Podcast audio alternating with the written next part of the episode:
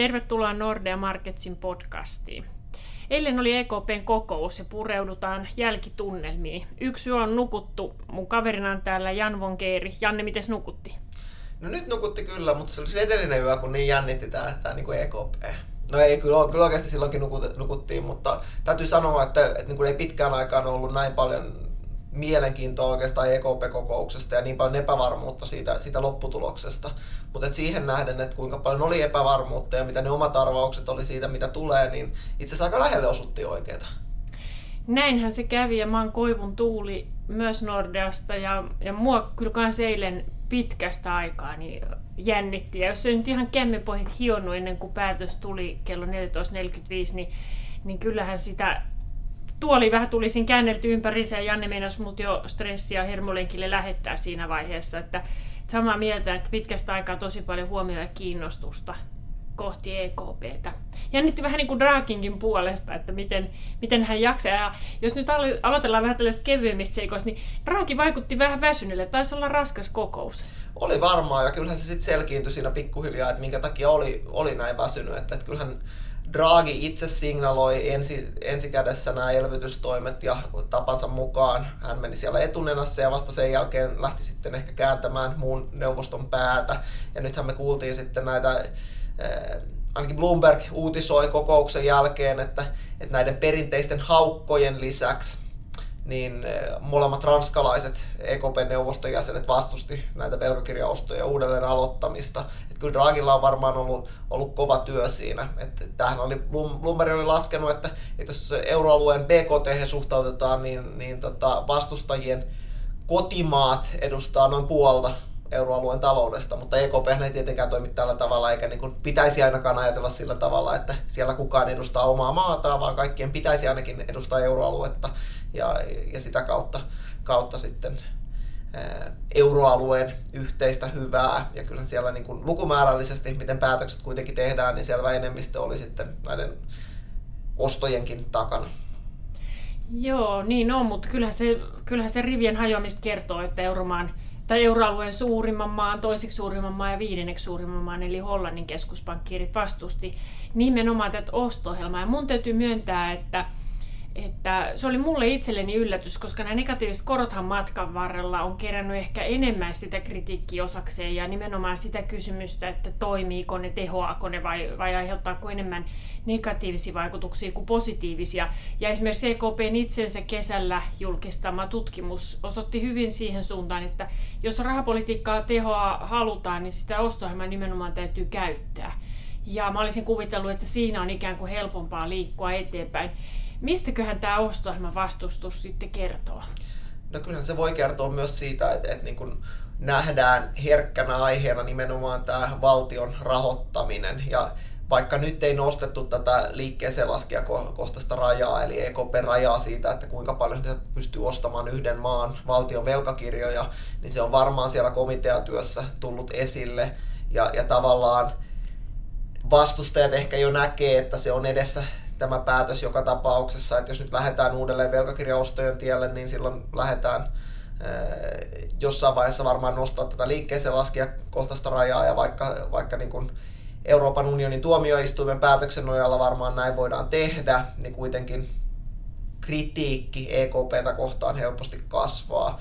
Että se negatiivinen korko on ehkä kuitenkin siinä mielessä vakiintunut, se on lähempänä sitä EKPn perinteistä rahapoliittista työkalua, eli lyhyttä korkoa, kun sitten taas nämä velkakirjaostot on, on, on tavallaan astetta pidemmälle vietynä ehkä riski EKPn itsenäisyydelle ja, ja niin kuin enemmän vääristää sitä tai, he, tai tota, tekee epäselvemmäksi sen rajan, että missä menee finanssipolitiikka ja missä menee rahapolitiikka.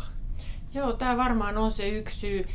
Olisi ollut kiva olla taas kerran kärpäsenä katossa katsomassa sitä, että mitä, mitä ajatusliikettä sen Raakin pään sisällä kävi nimenomaan näiden, näihin ostorajoihin liittyen, että Ajattelikohan hän jo alun perin, että tämä ostorajojen nosto siirtyy seuraavalle pääjohtajalle, ettei Draghi itse joudu sanojaan syömään, vaan Lagarden on ikään kuin helpompi se tehdä. vai oliko sitten niin, että sitä asiaa hän ei tuonut edes pöydälle sen vuoksi, että jo, jo näille ostoille tuli niin paljon vastustusta. Ehkä me voidaan joskus kymmenien vuosien päästä lukea sitten muistelmista. Yksi ehkä sellainen, joka kävi tässä nyt ilmi, on, on varmaan sekin, että kaikki keskuspankkiirit ei ehkä jaa ihan hirmuisen synkkää maailmankuvaa tai taloustilanteen kuvaa euroalueen osalta. Tai sitten yksi mahdollisuushan on sekin, että että ei ainakaan uskota nimenomaan siihen, että EKP pystyy selvityksellä näitä euroalueen ongelmia poistamaan. Joo, se on varmasti yksi, yksi tekijä. Sehän tuli ilmi oikeastaan vähintään rivien välistä. Et, et Draghihan ei suoraan sanonut sitä, että et rahapolitiikka ei olisi tehokasta, mutta et kyllähän siinä, että et hän sanoi, että et nyt tarvittaisiin finanssipolitiikalta apua, että finanssipolitiikan pitäisi nyt ottaa se vetovastuu niin kyllä siitä kävi ilmi, että he itsekin näkevät, että rahapolitiikalla ei kovin paljon voida saada aikaa. Ja siihen on jo aika helppo niin kuin yhtyä tai viedä se pidemmällekin, että et en ainakaan usko, että niin kuin EKPn uusilla toimilla inflaationäkymät tai edes, talousnäkymät kovin paljon muuttu. Et siinä mielessä, mielessä niin tarvitaan sitä finanssipolitiikkaa. Ja kyllähän Draghi suoraan sitten toru myös, myös valtioita siitä, että, että niin kuin, myönsi, että jotakin rakenneuudistuksia on tehty, mutta pääosin ne on jätetty tekemättä. Et niin mä näkisin, että se EKPn kevyt rahapolitiikka, mikä tässä on vuosikaudet nähty, niin sillä oltaisiin voitu ostaa aikaa rakenneuudistuksille, mitä sitten kuitenkaan pääosin ei, ei olla tehty. Nyt nähdään sitten sen finanssipolitiikan suhteen, että kyllä siinäkin ei voi kovin, paljon, kovin yleisesti sanoa sitä, että jos mietitään niin kuin suurista maista, niin Ranska testailee ihan täysin niitä rajoja, että kuinka kevyttä finanssipolitiikkaa he voi harjoittaa. Samoin Italia, Espanja ei ole kaukana siitä pisteestä, eli suurista maista oikeastaan Saksa on, on niin kuin tilanteessa, jossa, johon voisi ajatella, että EKPn kommentit kohdistuu. Hollanti toki myös jossain, jossain määrin, mutta, mutta niin kuin suurista maista oikeastaan vain Saksa. Joo, kyllä mäkin näin sen, äh, tulkitsin sen hyvin painokkaan Draakin puheenvuoro, jossa hän nimenomaan vähän eri tavoin nyt toru tai patisti hallituksia. Että aikaisemminhan se viesti on ollut aika pitkälti vain sinne rakenneuudistusten suuntaan ja sitä kautta pitkän aikavälin näkymien paraneminen. Nyt se oli selvästi sidottu pikemminkin tähän suhdannepolitiikkaan, josta hän vielä korosti, että kaikki pääjohtajat on tästä yksimielisiä, mukaan lukien tietenkin sitten Saksan Weidmann, ja, ja tota, Saksan suuntaanhan tietysti että elvytyspakettipalloa nyt sitten sieltä keskuspankin suunnasta yritetään heittää. Että kyllähän se varmaan niin on, että lähemmäs ja lähemmäs sitä paljon puhuttua narulla ei voi työntää rahapolitiikkaa ollaan, ollaan kulkemassa. Että jos katsoo ihan absoluuttisesti mitä yritysluotot maksaa firmoille, niin kyllähän se korkotaso on, on tosi matala. Ja varsinkin sitten se rahapolitiikan välittyminen näyttää toimivan niissä vähän heikommissakin maissa aika hyvin, koska riskilisät on tullut alas ja yritysluotot maksaa melkeinpä saman joka puolelle Eurooppaa tai euroaluetta. Joo, ei, ei, ei varmaan tuolla korkotasolla pystytä enää hirveästi tekemään. Et, et niin kun, tuosta heräsi myös kysymyksiä, ää, ainakin multa kysyttiin muutamaltakin taholta, että, että oliko tämä nyt askel sitten EKPltä kohti helikopterirahaa, kun, kun niin kun, jos helikopterirahaa perinteisesti ajatellaan just, just niin kun finanssi- ja rahapolitiikan hyvää koordinaatiota käytännössä niin, että keskuspankki rahoittaa sitten kevyempää finanssipolitiikkaa, niin, niin mä en ainakaan näe tätä ihan askeleena siihen suuntaan. Mitä, mitäs mieltä sä oot? Tuli? No en kyllä missään nimessä näe, että että mä tietysti vähän jäänyt ehkä kommentoimaankin näitä hallituskeskuspankkisuhteita johtuen omasta keskuspankkitaustoista, mutta kyllä mä itse asiassa tulkitsin monet nämä eiliset asiat pikemminkin päinvastoin niin, että keskuspankki pyrkii hoitaa sen oman tonttinsa ja jättää sen hallitusten toiminnan sitten ihan toisille tonteille, eikä, kannustaa kyllä suuntaa siinä, mutta ei, ei niin kuin nyt lähde nyt sitten valtaviin osto-ohjelmiinkaan just nimenomaan, jossa yksi perustelu voi olla sitten itsenäisyys, että, että keskuspankit ei valtiot lähde liiallisesti rahoittamaan. Mutta nämä on tosi isoja kysymyksiä ja, ja tota, tulevaisuus näyttää. No mitäs meidän odotukset? Mehän jatketaan samalla linjalla, mikä meillä oli ennen tätä kokousta. Eilen tosiaan tuli aika lailla sellainen paketti kuin meillä oli ennusteessa. Ja nyt sitten Lagardellekin jäi vielä aika paljon puuhaa.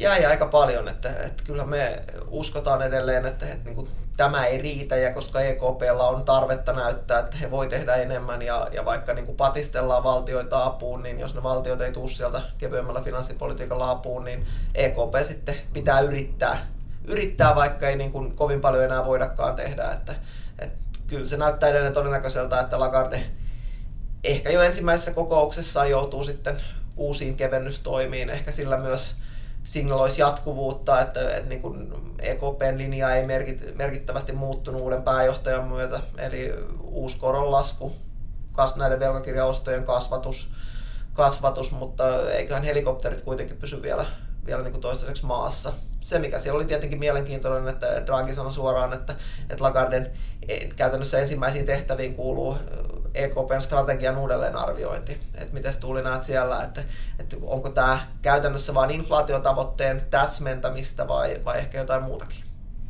No kyllä mä tässä vaiheessa voisin kuvitella, että se on enemmän inflaatiotavoitteen täsmentämistä, mutta tällaisia suuria strategiatöitähän on menossa Ruotsissa, USAssa, että varmaan EKP hyvin tarkkaan seuraa, että mitä sieltä tulee ulos, miten tuore tieteellinen kirjallisuus on kehittynyt liittyen nyt sitten, kun nollakorkorajat on tullut vastaan, ei nollassa, mutta jossain siellä alempana ja muuta vastaavaa, että mitä, mitä se tarkoittaa keskuspankkien kannalta, niin kyllähän tässä varmaan tulee iso aalto näitä strategiatöitä, mutta luulisin, että nyt ensivaiheessa, jos jotain, niin se koskee nimenomaan tätä inflaatio tavoitetta. Ja siinähän itse asiassa on aika kiinnostavikin havaintoja, ja mä luulen, että se, että meillä ei niin deflaatiopaineita tällä hetkellä euroalueella ole, eikä niitä oikeastaan näy nyt millään rintamalla, niin varmaan oli yksi peruste näille vähän haukkamaisille, haukkamaisemmille johtokunnan jäsenille eh, ja neuvoston jäsenille siihen, että mm, suuria riskejä ei haluttaisi ottaa. Että jos me katsotaan vain niitä hintoja siellä kuluttajakorissa, joihin tutkimusten mukaan EKP pystyy vaikuttamaan, eli siihen supercore-inflaatioon, niin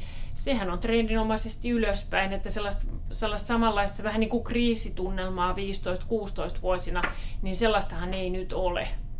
Ei, että tässä ehkä voi nähdä, että Dragin joukkio on vähän eteenpäin katsovaa, että kun katsoo sen, että, että niin kuin talouskasvu on hidastunut, joten, joten niin EKP-mallienkaan mukaan tuskin ainakaan inflaatiopaineet kasautuu lisää tässä ja inflaatio tulee vähän viiveellä perässä, niin, niin se ei ehkä näy siellä vielä tämä inflaatiopaineiden heikkeneminen, mutta että, että niin kuin Draghi ehkä haluaa tässä katsoa vähän pidemmälle tulevaisuuteen siinä mielessä, että, että niin kuin usko, että inflaatio nyt tällä talouskasvulla palaisi tavoitteeseen, niin on, on niin kuin aika, aika vähissä.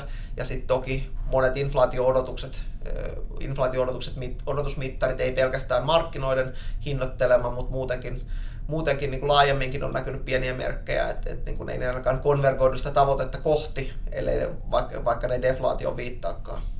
Näin just, ja kyllähän se uusikin EKPn inflaatioennuste, jäikö se nyt puolitoista prosenttia sinne 2021 roikkumaan, että kyllähän se kaukana siinä kahdesta tietenkin on, että että tilaa olisi, olisi kiihdyttää. No ennakoiva viestintähän myös lisäsi ikään kuin omaa painoarvoa tässä selvityspaketissa.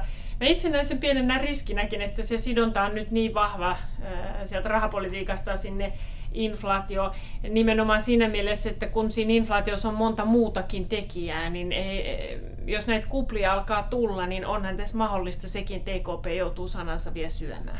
Onhan se, mutta kyllä he ehkä vähän, vähän myös varautu siihen, että, että jos mietitään, että että Yhdysvaltojen Fed ja Englannin keskuspankki kokeili esimerkiksi viestinnässään tällaisia suoria tasoja avainluvuille, heillä oli työttömyysasteelle avainarvot, niin EKP ei ihan mennyt tähän, että vaikka he paljon konkreettisemmin nyt laittoi ne, ne inflaatioehdot siihen, että kuinka kauan ostoja jatketaan, niin he ei kuitenkaan laittanut mitään avaintasoja sinne, että siinä mielessä on ehkä vielä liikkumavaraa tulkita, että et, et niin kuin, millainen inflaatio tavallaan näkymien piristyminen riittää. Et jos mietitään taaksepäin, vaikka silloin päätöstä ajaa alas nämä aiemmat nettovelkakirjaostot, niin sanotaan, että ei se kovin yksiselitteinen se kuva silloinkaan ollut, että inflaatio olisi sinne tavoitteeseen mennyt, mutta silloin usea indikaattori, ehkä selkeimmin palkkainflaatio näytti kiihtymisen merkkejä ja silloin se riitti. Että kyllä tästäkin varmaan he pääsee ulos,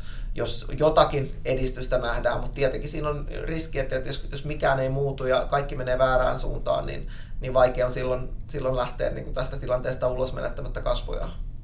Joo, kyllähän se tietenkin, tässä herää vähän se kysymys, mitä usein keskustellaan, että kun pääjohtaja vaihtuu, niin, niin kääntyykö takki ja voidaanko syödä ikään kuin helpommin seuraajan sanat, että EKPlle tietysti tällainen mahdollisuus tässä nyt sitten tarjoutuu, kun Lagarde tulee, mutta sinänsähän me ei linjan muutosta Lagardelta odoteta. Ei odoteta, mutta to, toki muistuu mieleen se, että, että silloin ennakkotunnelmat Draagista oli, että silloinkaan ei odotettu linjan muutosta Trichehen nähden ja, ja niin kuin silloin aika suuri muutos kuitenkin tuli. Et nyt me tiedetään loppujen lopuksi vieläkin aika vähän Lagarden rahapoliittisista linjauksista, mutta kyllä meidän mielestä se paras arvaus on se, että, että koska hänellä ei ole tästä alasta niin paljon kokemusta, niin ainakin alussa hän tukeutuu aika paljon pääekonomisti Philip Laneen ja, ja hän on nyt kuitenkin selkeästi Dragin linjoilla näissä niin kuin asioissa. Et kyllä mä sanoisin, että paras arvio on edelleen se, että, että linja suunnilleen säilyy, mutta se niin kuin edellisen vallanvaihdon muistelu kyllä muistuttaa, että, että ei tästä nyt ihan, ihan satavarma voi olla.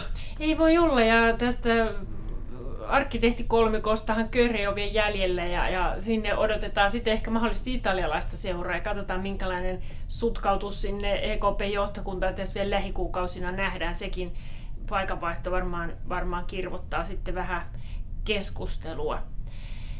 Mutta aika lailla tosiaan se eilen kokous meni odotusten mukaan. Me odotetaan yhä lisää elvytystä, niin kuin Janne tuossa kertas seuraavaksi joulukuusta. No lokakuu on totta kai Draghi viimeinen kokous. Ehkä siellä kilistellään jotain sampanjalasta ja näkyykö kyynel Draghin silmäkulman nurkassa. Kyllähän hän on varmaan itseensä tälle hommalle antanut. Se näkee, että hän on jotenkin pistänyt myös oman persoonallikoa on, ja kyllähän niin kuin selkeästi hän ei ainakaan, ja hän teki sen niin kuin tavallaan loppuun asti, että hän ei heitä pyhettä kehään tai, tai totea, että, että niin kuin hän vie loppuun asti tänne, että, että niin, kuin niin kauan kuin hänellä on päiviä jäljellä, niin, niin hän tekee tänne, että, että siinä mielessä ei ehkä täysin voi sulkea pois sitä, etteikö korkoa voitaisiin laskea uudelleen jo vaikka, vaikka niin kuin seuraavassa kokouksessa, mutta kyllä mäkin, mäkin luulen, että se on enemmän, enemmän niin kuin odottelua se, mikä siellä oli eilisessä, oli myös ihan mielenkiintoinen, oli, että kun aikaisemmin EKP-linja on pitkälti ollut se, että, että kaikki muutokset rahapolitiikassa tiukempaan suuntaan tai pienemmän elvytyksen suuntaan tapahtuu tosi hitaasti,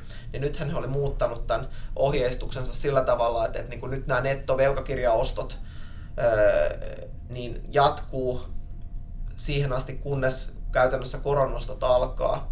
Eli tämän voi tietenkin lukea merkkinä siitä, että nettovelkakirjaostot jatkuu pidempään, mutta jos aikaisemmin mentiin askel kerrallaan pois, niin nyt näyttää siltä, että, että, että, että niin kuin he ajattelisikin, että korkoa voitaisiin nostaa nopeastikin sen jälkeen, kun nämä netto, netto-ostot loppuu. Että niin kuin siinä mielessä myös tämä, ehkä tämä exit-strategia on nyt vähän toisenlainen kuin, kuin aikaisemmin näytti. Niinpä. Joo, jäädään odottelemaan näitä tulevia kokouksia ja, ja varmaan jokulainen podcasti rakennetaan sitten Draghi viimeisenkin kokouksen ympärille. Siellä on tulossa vielä kiinnostavia yksityiskohtia ja Draghi tietenkin nostetaan nyt sitten keskuspankkiirien sinne Hall of Fame, näin voisi ennakoida. Ainakin jos, jos tuleva kirjallisuus vielä tukee tätä EKP valitsemaa linjaa ja elvyttävällä rahapolitiikalla euroalueen ainakin osa sopasta on saatu ratkottua ja siltähän se nyt vaikuttaa. Kiitos Janne, kiinnostava keskustelu. Palataan linjoille, jos ei ihan ensi viikolla, niin viimeistään sitten seuraavalla. Moikka! Moikka! thank you